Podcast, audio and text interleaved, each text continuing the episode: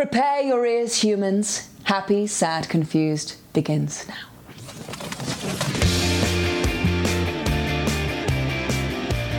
Today on Happy Sad Confused, Bruce Springsteen on music and the movies.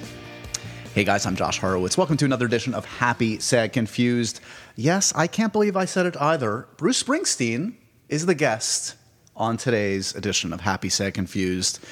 And almost as historically, we have a returning champion. Oh, baby. Okay, that's Sammy. if you haven't listened to the podcast in a while, then nothing's changed. But if you haven't I'm listened back. in, Sammy, Sammy's, Sammy's still alive, despite all your conspiracy theories that I murdered her. Um, yeah, so if you if you listen to Happy Sad Confused for, for a long time, you know Sammy, of course, from the intros. So Mm. thrilled that our schedules collided today, and for a historic episode of Happy Sad Confused, Sammy. It feel this feels right. This feels. I, I feel honored. I'm excited. I'm a little nervous. I wish I could dig up the. I couldn't dig up the text. I guess like when I sent you a photo of me and Springsteen, you seemed like it wasn't happiness for me. It was it was rage. I, I was furious. I was like, because usually, like, I'll you'll give me a heads up if it's someone, and it's like we've talked about this before. I am a huge like my whole childhood. I mean, like most people in America. Yeah, is- you're a human being. defined by Bruce Springsteen and his music. So when I just and and first of all, just you all know Josh's happy, sad, confused photos. The first one, the first photo Josh sent me was the confused one of Right. him and Springsteen. So I was like, did you hurt him? Like what? I mean, the jury's out. We don't know. Yeah. We don't know. So there was no context, just this photo of Josh making the ugliest, worst face I've ever seen. That's just my natural face. And Bruce looking upset, and I and I was furious. Okay, so I this- thought you hurt him. I didn't hurt him, as far as I know. He didn't hurt me. Uh, There's actually a whole bunch of context to this that that I need to Yeah, give. what what what happened? Okay, so here's the story. So, about a week and a half ago, uh, I got an email from uh, some folks at Warner Brothers that are putting out Bruce Springsteen's new film called Western Stars, which is, of course, the name of also his new album. So, this is a new concert film. It's kind of half concert film, half. Um, Bruce, you know, extemporaneously. I guess not extemporaneously. It's scripted, but talking about life and the themes of the of the of the album. Um, he co-directed the cowboy film. hat. I saw in the trailer. He shot these kind of interstitial moments in Joshua Tree, um, and it's uh, honestly a beautiful movie. The music's amazing, of course. Um, anyway, Warner Brothers was like, "So we know you don't normally do this kind of thing, but here here's an opportunity for you. Take it or leave it."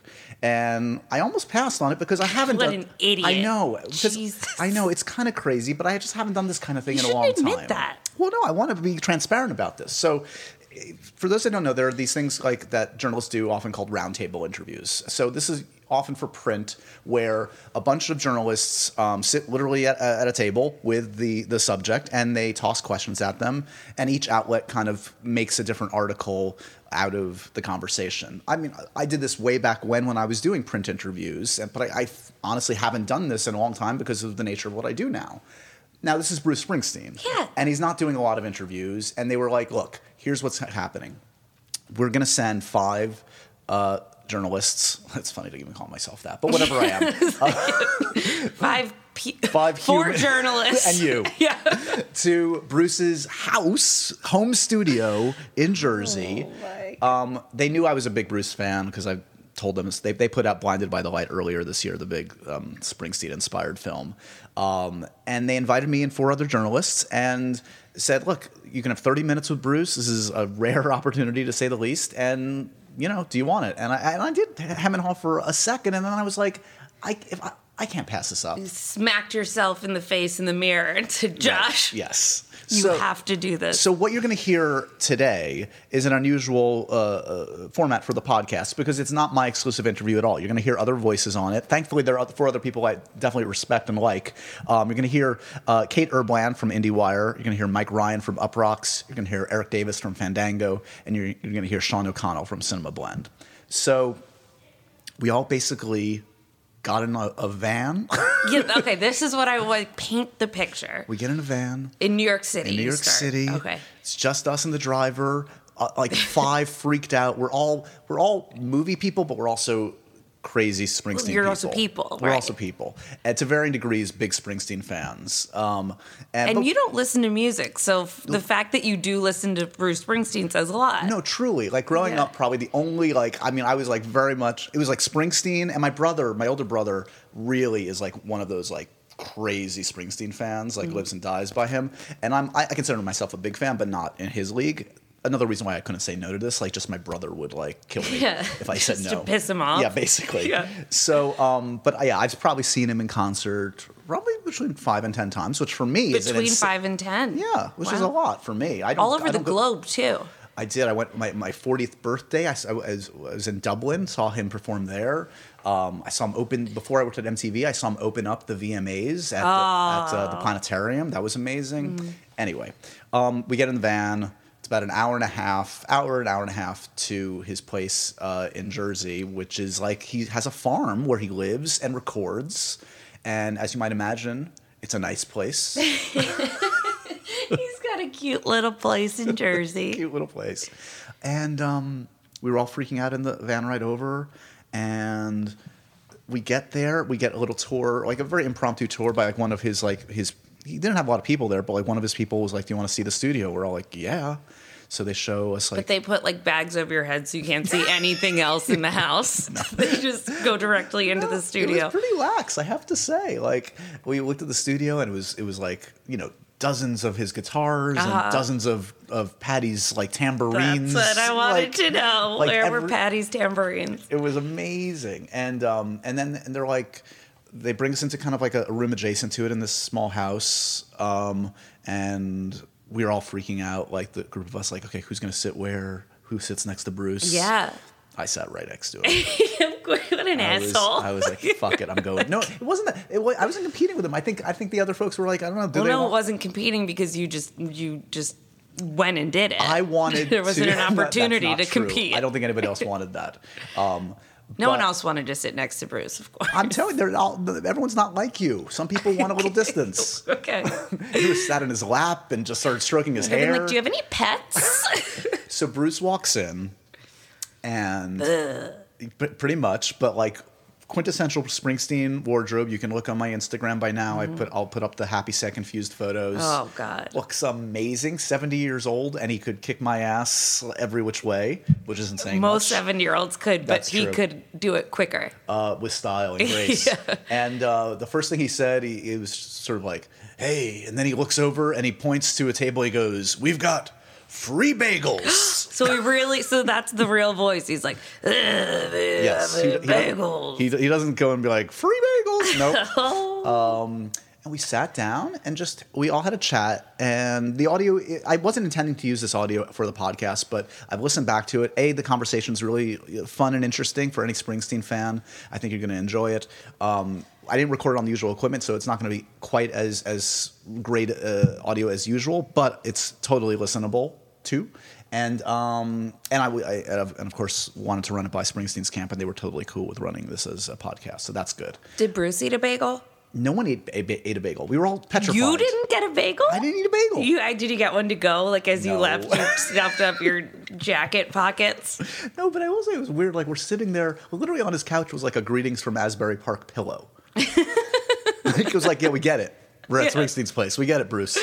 We get it. You, Steve Van Zandt comes in at the end. like, exactly. yeah. No, but it, uh, the conversation itself is is really fun because because we all and uh, you know I come from like a more of a movies background than music. Certainly, that was our angle into talking about this film and why Bruce is the co-director of it. The first time he's ever co-directed a movie.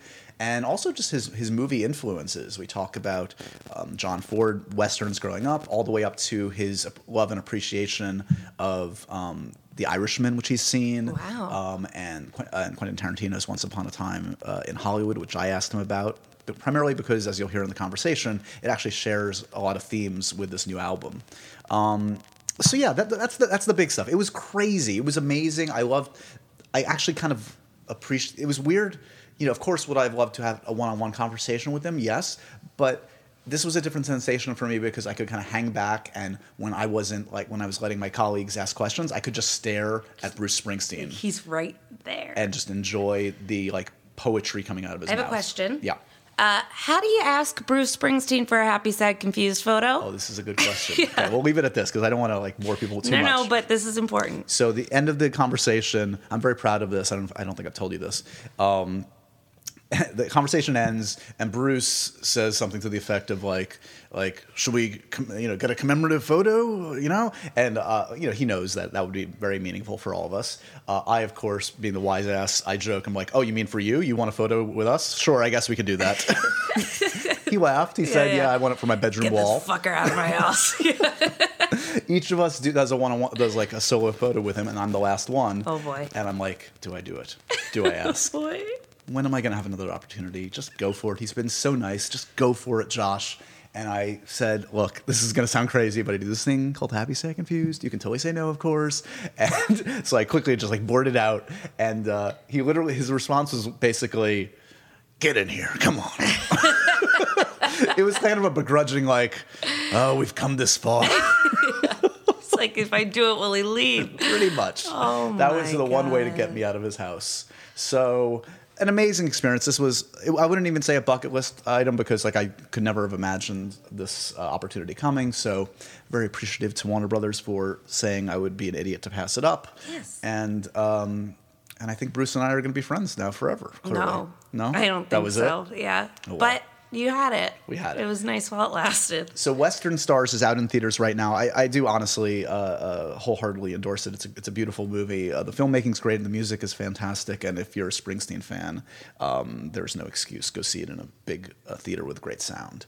Um, that's it. We've, we've talked for a while, Sammy. There's a lot more to cover with you, but I feel like we're going to get you back. We'll get there. We'll get okay? there. Okay. Yeah, yeah. Okay, good. Remember to review, rate, and subscribe to Happy, Sad, Confused, uh, and enjoy this very rare opportunity, this exclusive ish chat. exclusive, except for the four other people that were there. Um, no, but this very This special is opportunity. crazy. I hope you guys enjoyed as much as I did. They're This, gonna love it. This is the one and only, the boss.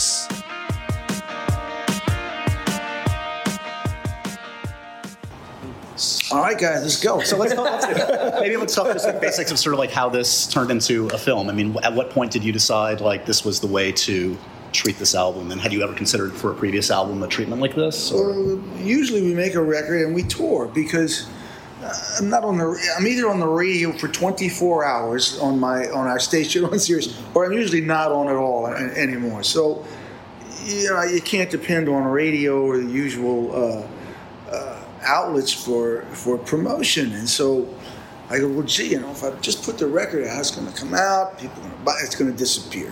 So how do I give the record a longer life? You know, and so I said, well, I'm not going to tour. The, the only record I put out that I didn't tour on was Nebraska. It was a long time ago. Almost every record of new music I go out and I tour. So, this, but I know that it's not that kind of record. It's not a band record, and it's a record with a big orchestra, and and uh, so I said, well, I'll I'll make a film of me playing the record, start to finish, and that'll be my tour. You know, so. Uh, we decided we started looking for a place to do that, which I was ambivalent about doing initially because it, a, it seems like a lot of work, and uh, and we have our barn over here, which is where we did the filming. So we looked, looked we looked a few other places, a couple other theaters, decided we'd shoot in the barn. It was just this beautiful space, and then we had to put together the entire orchestra and the band. Thank God, there's a guy named Rob Mathis who is was the musical director, put together the entire orchestra. Yeah. So I walked into a rental facility in New York, counted one, two, three, four. Guys I'd never seen before, played the album from start to finish, right? And uh, the next night we came down to the barn, rehearsed it once there, and then we shot it for two days, and that was the whole thing so that was the that's how the performance uh, parts of the picture were were uh, conceptualized and shot you know but the but the part that really turned it into what I think was a film was when we started to shoot the little films that came come between each song and that was because I realized that uh, new songs. How do I get people inside of them? How do I give people access to them? I said, well, maybe I'll have some small introductions as to what the inner life of the songs are about.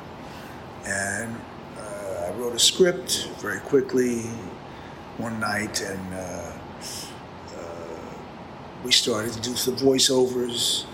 And then Thom Zimny, uh, director, started to find some images for them. And I started to score them a little bit. And then we started to look, okay, we need to shoot a couple more days in out west. So we went to the Joshua Tree National uh, uh, Park and we shot for a couple of days there. And that became, you know, we came back, edited here. Only took about a week and a half or two weeks, and that became the film. I think the car's out front. We're good. All right. you know, you're, you're directing this, they're co-directing with Tom, but uh, I, I do wonder, and, and I know this has been a while, but you know, you've been directed by two of the best directors out there, Brian De Palma and, uh, and, and Jonathan Demme. Like, you think back to that all and go, you know, I remember De Palma said this when I was up on stage. Uh, does any of that come back, or is that There really wasn't anything. Basically, we sort of con- ended up conceptualizing and collaborating completely on the whole thing. So that's where my director's credit comes from. It's at, it's at the it's at the the, gen- the generosity of Thom Zimny, uh, and really once we started choosing images and editing, we worked right in this little room. And it was just a, a, a real collaboration between the two of us, and uh, uh, so that's my. I didn't get anywhere near a camera, so. Okay. We were able to speak to Gurinder about Blinded by the Light earlier this year. Oh, that's nice. And she was talking about how um, you, that film might have inspired, you know, the way that they used your music. Uh, did that have any influence in the way you chose certain things and choices in this? No, not really. This came up organically, and I loved her film, and I, and she did such a lovely job with it. And uh, but this came up just sort of step piece by piece, like okay, I have all this performance footage, and I watched some of it, but to just play it cold, top to bottom. It, it, it, it's not that it was impersonal, but it, it when it's new music, it, just it just didn't draw you in enough, draw you into the internal life of the characters and the internal life of each song. So I can't remember the first thing, the first little piece that we shot, but um, I'd been with Danny Clinch, and Danny Clinch brings a movie camera with him. So we're out in Joshua Tree, and he he's just shooting bits of piece, bits and pieces of film as we're shooting for the album album package. And so we had a little bit of footage from Danny, and that's what we started to mess with. We said, gee, this is a pretty nice location. And it worked with the images of the record and of the, of the songs. And we kind of just went step by step until we ended up with what we had. It wasn't, it wasn't something that was preconceived. It was something that was made up as we went, you know. So You know, they uh, the W the Warner Brothers logo in the beginning of the film is, is from the Searchers, which is one of your favorite pictures, and I know that it's it. We can look back uh, and, and see how your music has influenced film over the years. How do you? How would you say film has, has influenced you as a man and an artist over? Really, a lot. I'd say since uh, since I was in my late twenties, I sort of, I'd say up to my mid to late twenties, I was influenced all by pop radio of the fifties, sixties, and fifties and sixties. And then after that, I started to look for other outside sources as a template for how to do my job. And so I started to read, but I start really went to films. I really started to watch a lot of films. I'd say, you know, 27, 28, Darkness on the Edge of Town, and forward. You know, I, I, I became a bit of a film buff. And uh, I looked for other artists who were sort of and the way that they were conceptualizing their work. And so, of course, I ran into John Ford, and I thought it was interesting the way that he kept uh, he, he kept discovering new ways to he work he was working on certain consistent themes as every picture went by. And every picture sort of related to another one in certain ways. He had the cast of characters he had the ensemble that he worked with really steadily. You know i had my band I, and i had and i was interested in this telling this sort of longer story that where each album would relate to one another in a certain way. So I looked towards obviously the first film. I I think think Grapes of Wrath had a huge influence on me when I saw it. Just the imagery and the story that I was telling, and of course the Searchers, all the westerns, which I'd seen as a kid, but hadn't really absorbed. So the Searchers and My Darling Clementine and She Wore a Yellow Ribbon and Fort Apache, all the great Ford westerns. Um, you know, Red River, Howard Hawks, and then also the, the noir stuff like Out of the Past, Rob, Robert Mitchum, and and uh, uh, that was a huge film for me. And uh, uh, so I, I, and then there were more modern things like the Scorsese pictures, but also I remember at the time I I wrote Nebraska. I'd seen Terrence Malick for the first time, and Terrence Malick's films are what are they? They're meditative, a lot of voiceover, Days of Heaven, Tree of Life, you know, and they that was always something that really drew me in. But also the guys like uh, Monte Hellman and the, the westerns he shot with Jack Nicholson, uh, the shooting, Ride in the Whirlwind, of course Two-Lane Blacktop, you know. Uh, so all of these things started to resonate and find their way into themes and and soundscapes that I was uh, interested in. The Nebraska album really came from the soundscape of Badlands, the Terrence Malick picture. If you listen, there's the music behind it is fairy tale-ish, you know. So, yeah, that's that's an interesting juxtaposition, you know, the little Glock, Glockenspiel, with all this sort of real-world violence. It was an interesting uh, combination of elements. So all of these things, uh, and of course we're we're the, the generation of moviegoers, you know. You know, my generation were people who were used to going to the movies. I was telling someone the other day, we had a great movie theater in the center of Freehold. It had one thing that advertised it.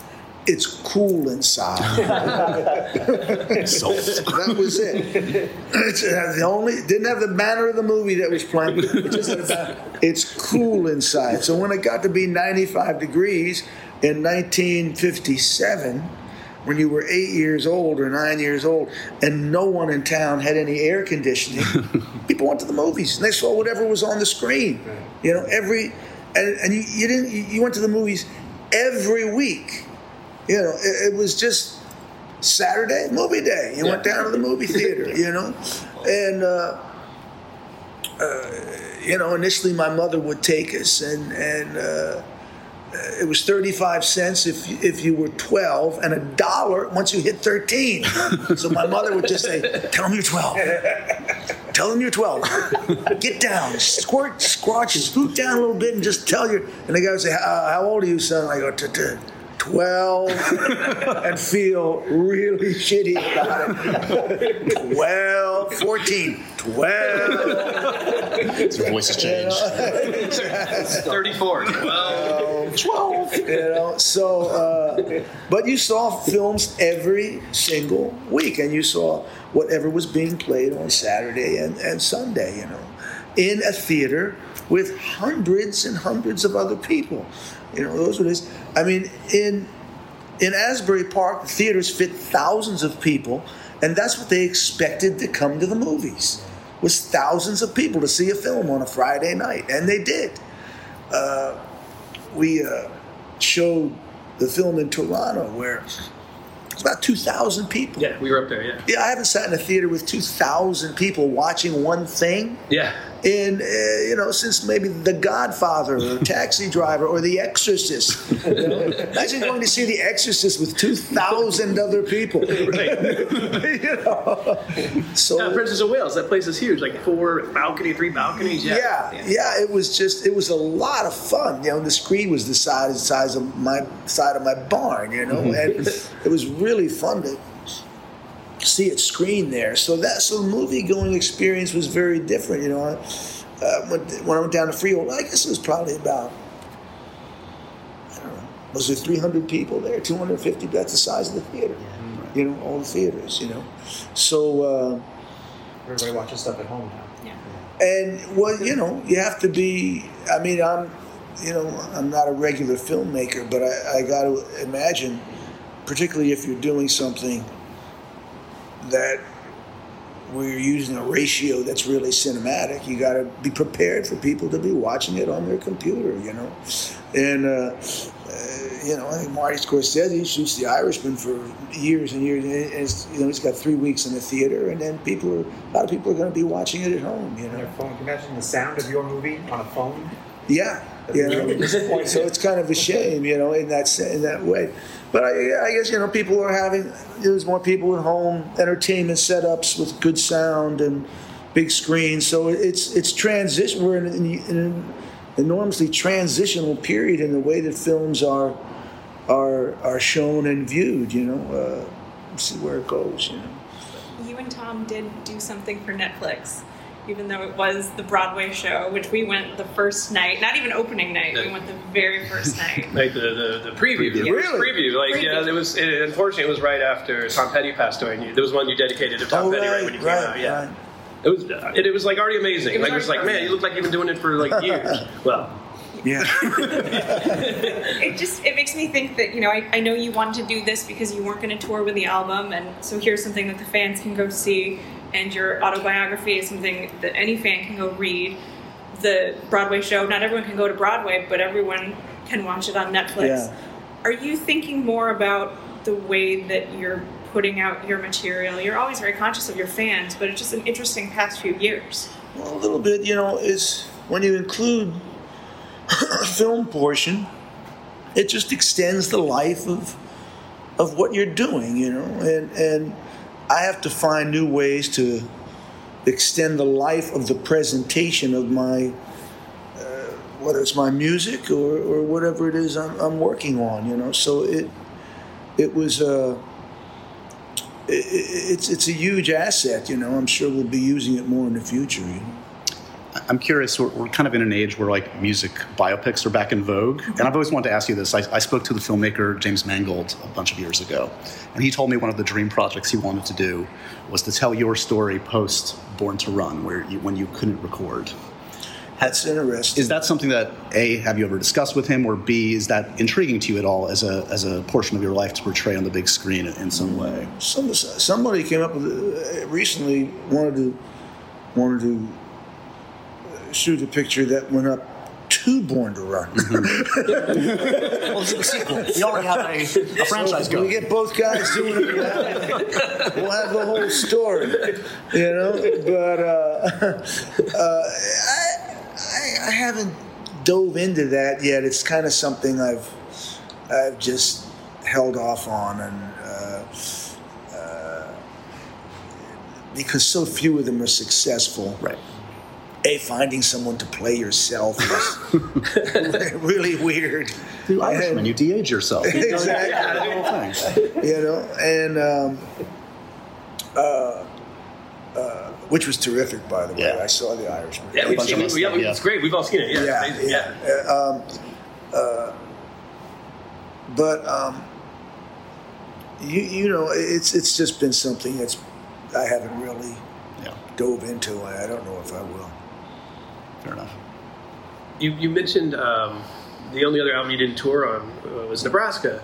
Uh, but then when you did the Born in the USA tour, you incorporated a lot of those songs into the E Street tour. Will, will we be hearing like next year? Will, will, do you think you're doing like Tucson Train with the, with the band? Like, because I could see that going over really it's not well. impossible, you know. Uh, I I haven't planned to incorporate because the sound is But the orchestra is such a different sound. Though you can you can cover that on stage these days. There's ways you can do it. So uh, it. Who knows? I don't know what I'm going to do yet. I, I got a lot of new.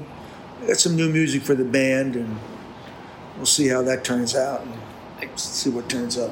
when I watched this film, uh, a lot of it uh, resonated with me with things that was going on in my life, and I kind of walked away from the film, and I kind of was trying to sum it up two lines to somebody, and I said it, it felt like a film about letting go of, of mistakes and embracing the love that's all around you. Would you say that's an accurate Oh, that's takeaway? that's a good that's as good an explanation of it as any. You know, uh, um, it's sort of about a just like I say, it's it's about a, a trip or a journey that every one has to make. You know, when you're young, you want to do what you want to do when you want to do it. Uh, individual freedom means an enormous amount to you.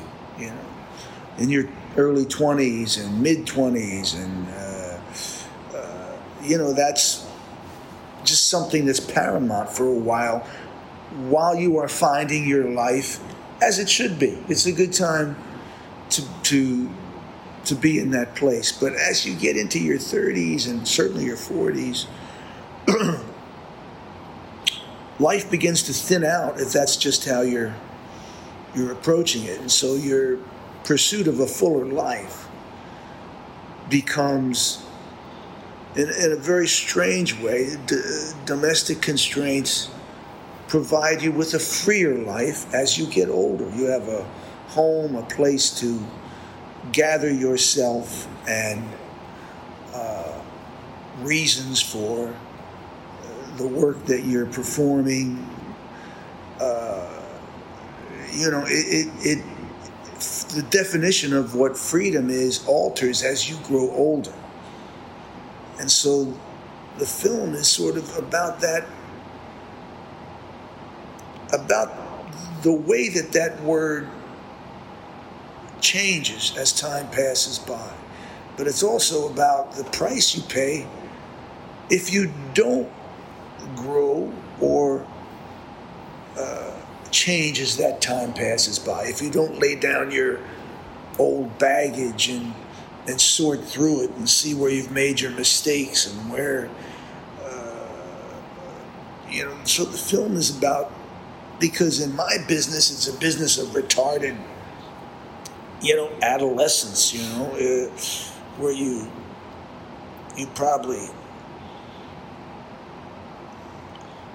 overstay your welcome in your in your uh, the part of your life where you're just free and running around that it was it might be a little bit of a rougher trip for for some people who do the, the job that I do you know? So this the film is but but the film is fundamentally about a transition that that everyone has to make. Everyone has to make it. And it's about how you make that transition the price you pay if you don't make it, the rewards you get if and when you do. Uh, and that's what the film became about as we worked on it, because it was in the it was in the subtext of the music. And so when I went to write a script, I searched into the songs about what are they actually saying, what are the issues they're wrestling with, and we came out with this film years later, when I think about this movie, the image that's always going to come to mind is the final shot. One of the last few shots of the hand on the steering wheel Yeah. and the other hand that goes over it. It's a, such a beautiful image. I think captures a lot of what you're trying to put together. You talk about Yeah. conceptualizing that ending. Well, you know, that was a shot that I, I'd found a still of it somewhere, just online. It was just a still of a guy's hand and a woman's hand on the wheel. So th- at some point, said, well, we should, we should bookend the film. Let's just get this single hand up top, and then at the end, we'll get the two hands. And that's sort of, I mean, that's the film in a nutshell, you know. So, um, It's your hand, right? You didn't get a model. No, it's actually my hand. It's De Niro. It's, uh, An, an No, incredible, we got Brad Pitt. He was, available. an incredible performance by this amazing. hand. Yes. We've got a future. You mentioned the, the, what the songs are saying and putting it in a, in a, in a cinematic uh, uh, light in this movie. Uh, obviously, those are all your songs, but then at the end, you it with Rhinestone Cowboy. Why? why? Why? I, I it was amazing. I like started cheering when, I, when it happened, but I'm like, why that song? Because it was celebratory. Yeah. you know. And I could have left the film with Moonlight Motel and, and then had the voiceover. But, you know, the character in the film makes this journey and, and it, it needed to be celebrated a little bit. And so uh, that song was celebratory. So when it comes up, it's a release for the audience. They may not know, not know why, but that's why, you know. Uh, so that's how that song came about, and it was slightly connected to, you know, the, the genre I was working in, and Glen Campbell, who was an inspiration for a lot of the song stylings. You know, There's, there's another uh, great project I, I've loved this past year that's out in part with a fading cowboy and a stuntman and a lot of looking back, and that's Once Upon a Time in Hollywood. Yeah. Did you see the Tarantino film and did it resonate with I some of the did. themes you were dealing with? Yeah. I said, well, that's a funny little coincidence, you know, and. Uh, uh, I really love that. Was one of my favorite pictures of the past year. I, I really like that picture a lot. You know, um, it was just quite quite touching and quite lovely. So. Uh, there could be the Irishman in that for best picture. I don't know. Where- Yeah. Yeah, I know, I know. Uh, yeah, The Irishman was just beautiful to see that cast working together again and to see, uh, you know, Marty at the top of his game. That was. Uh, those guys are their history, and you're never going to see that again. That group of actors. Uh, there's never going to be a group of actors quite like that again. Uh, and if you grew up with them as as folks in my generation did, it, was you know it's a powerful picture.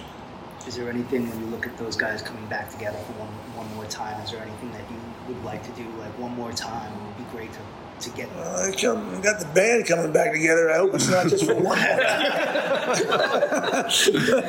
feel we all agree. We don't want this I to be got, this, one more I got time. this farm here. I'm counting on at least a couple of more times. How do you decide if a project is going to be E Street? Like, how come they weren't featured on, in these songs? And Well, it, it just wasn't really E Street band music, and when people see the band, they're I think they're expecting a certain type of of presentation and a certain type of music. So uh, uh, it's better when I I kind of separate by genre a little bit. I'm curious, do you feel connected to like, I mean, we were talking about sort of like the shifting, sure, the, the shifting way we were seeing movies. And I'm just thinking like pop culture in general. Do you feel connected to modern pop culture? I mean, for instance, on the music side, like, has Bruce Springsteen ever listened to K-pop? Is it, is, are you curious as a musician to see what, The, the funny thing was, I, I, I heard a lot of pop music through my kids, who were all who all had different musical tastes. I mean, I heard a lot of punk music and and alternative music through my son, who Evan, who works in the music business, and so while they were growing up, I heard a lot of music that way. My daughter was a creature of top 40, so I heard a lot of top 40 music through her. My son was, my youngest son was the classic rock guy. He was the guy that was interested in, in uh, older music and interested in hearing my records and sussing what they were about. So, so I heard a lot of music through, through my kids. Not as much recently because they've all grown up now. But my older son, always when he comes down, always brings music with him and is always playing me stuff. So You want to take the last one? Yeah, well, I think it's something everyone would want to know. I read that when you were first coming up, you kind of got called in for a couple potential meetings with directors to maybe act in something, and you sort of very smartly said, Well, I'm not at that level yet. Has that changed? Would you play a character? You've done a lot of Bruce cameos, but I don't think so. You know, it's like if, if I'm the cameos are just favors to friends. You know, and but I always wonder about. Well, I, I haven't done any homework. I didn't do. You know, I, I'm a believer in preparation and and and I had years of preparation to be a musician and to and to be a writer, and uh, uh, so when even when I was young, I understood that. When I was 25, and a couple of people were, were looking around to see if I had any interest in it, I said, "Well, you know, I, I feel like I, I just haven't done the homework or the preparation to be an actor." And uh, so I didn't have the confidence. Whereas in music, I was completely confident in in at least what I was doing, and I liked that feeling, so I stuck with it. You know, we can go a little more if you guys want. Appreciate it. If anybody's got I'd love- anything I'd love else. to ask you about the home videos in it. And, do you still take in the home videos? I know your honeymoon was, was in it. Well, you know, once the kids go, you don't take the videos as much. You know, you take the, we took the videos when we were very young, and when the kids were young. But it's sort of like everybody else. You shoot them, you throw them in a box, and you don't look at them for 35 years. You know. so Thom Zimny cataloged all my home footy, video footage and gave it to me for Christmas one year. So he knew what was in all of it. I didn't know what was in any of it, uh. but he knew what was in all of it. And one day I came in and he had pulled out some of this footage, and I said, "Oh man, I remember that. You know, we were in Yosemite, and uh, Patti and I were playing with the you know with the camera all the time, and uh, uh, it was just a little tiny video camera that we brought, but it ended up actually being an important scene in the picture. so, uh, uh, uh, but we, we haven't shot any since the kids have been gone, really. So, You know, we watched the um, the shots of each of the songs performed, and it seems seamless. Like you got up and played it, and that was it. Yeah. But then over the credits, we do see a lot of negotiation and, and do this, or maybe I'm going to try this. Well, Talk about well- the in between of putting well, generally, the performances are all uh, just live and straight through. And they're all from the second day of shooting when the band well, might have been a little bit better, you know? Uh, I mean, Thom will choose a cheat shot here and there, and he'll take some, oh, gee, when this, this section looked better on the first day, and he may move it in or do something like that. So, but it's all pretty, pretty straight up. That's impressive. Yeah. I've had something I've always, like my entire life, I want to ask you this. Uh, like in, in like 84, 85, my grandfather takes me to a St. Louis Cardinals baseball game, and, and the pitcher throws a strike, and I'm like, oh yeah, that, that great speedball. And my grandfather's like, speedball, where are you coming up with that? I'm like, "Oh, Bruce Springsteen, that's what he called. Why speedball over fastball? I don't know, man. Speedball is a term from the 50s. So I think it's just an old term that I heard my grandparents use at a different at different times. So in the in the context of that glory days, I thought it was funny. I guess I know. you know. Oh, my life's complete. Thank you. Thank you for answering that. But anyway, Thanks, man. uh, yeah. Thanks, guys. You guys were great. And so ends another edition of Happy, Sad, Confused. Remember to review, rate, and subscribe to this show on iTunes or wherever you get your podcasts. I'm a big podcast person. I'm Daisy Ridley, and I definitely wasn't pressured to do this by Josh.